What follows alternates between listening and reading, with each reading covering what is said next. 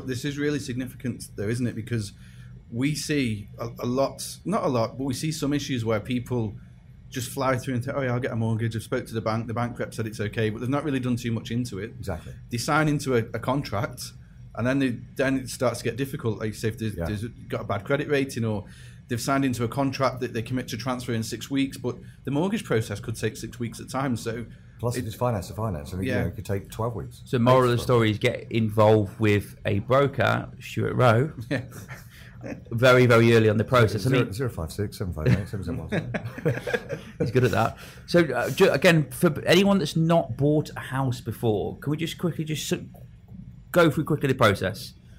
Ring a ring a real estate agency. Hi, want to all up at all up. Want to go view a house. What happens next? Financially speaking, the next steps. Financially speaking, I think it's good then to have a five or 10 minute conversation with a mortgage broker because, like you said, people have spoken to a bank or they might have spoken to their mate who's, oh, yeah, I've got a mortgage and it's really easy and, you know, I can do all of this stuff. There's a number of steps that you've got to look at in order to qualify for that criteria. Number one is how much cash have you got? Because so many times I get people to come to me and they say, I've just taken this guy out, showed him six properties at three million dirhams. And I'm like, great, how much cash has he got? I don't know.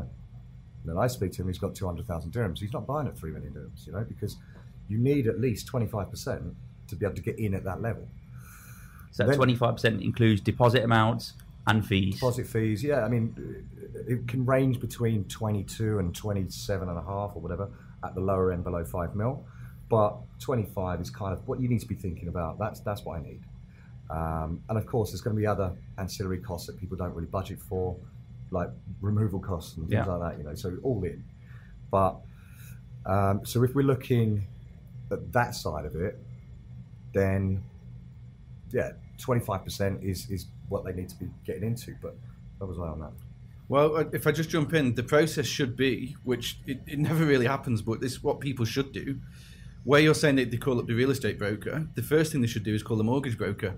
Because what's the point, to a certain extent, in viewing properties if you don't know what your budget is or Yeah. how much you've got to spend? Yeah. Again, you might be looking at three million, and you might respectfully only be able to afford something at two million. So you- you're wasting your own time going out looking at properties and even deciding if if you've not got the affordability, you might decide, well, maybe now's not the right time to buy. I need to extend my rental and save up, save up, save up a bit more money and buy this time next year. But Yeah. until you know those facts and figures and until you know where you stand, really the property search should be the secondary to actually getting your mortgage in place. how, how do people respond when because obviously the very first phone call you have with people you ask quite private information Of course, with regards to earnings and money in bank people quite receptive to, to that obviously If- everyone's different For the most part, they are. Um, I don't really overcome too many issues with it, but again, I guess it's how you talk to people is a lot of how you get past that.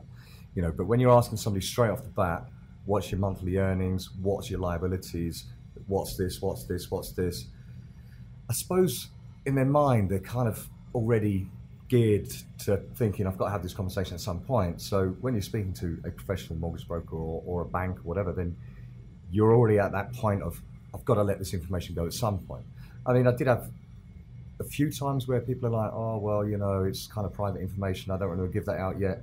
But again, there's like I said, deposit, what's your salary, what's your liabilities, and your age. Those are the main four components. why is age important obviously i know but what for people listening why is age important? Yeah, I mean, obviously, you know, you've got somebody coming to me the other day. He's 58 years old. He's salaried, which means he can only go up to the age of 65 with a mortgage. So he's got seven years in which to repay his mortgage. So if he wants to buy something at 3 million dirhams and he wants to take a 75 or 80% loan, that's a lot of money each month. And if his salary doesn't support that, then that is his age is a problem. Now, again, banks were given the power back to them to be able to say, the central banks are removing the maximum age. It's up to the bank's discretion. But for the most part, if you're salaried, maximum age is 65, and if you're self-employed, maximum age is 70. So those are the things you need to keep in mind. And then you've got to look at what's my salary. Everything has to fit 50% of your salary, including your car payments, your loan payments, your credit cards, a, a certain percentage, and all these things.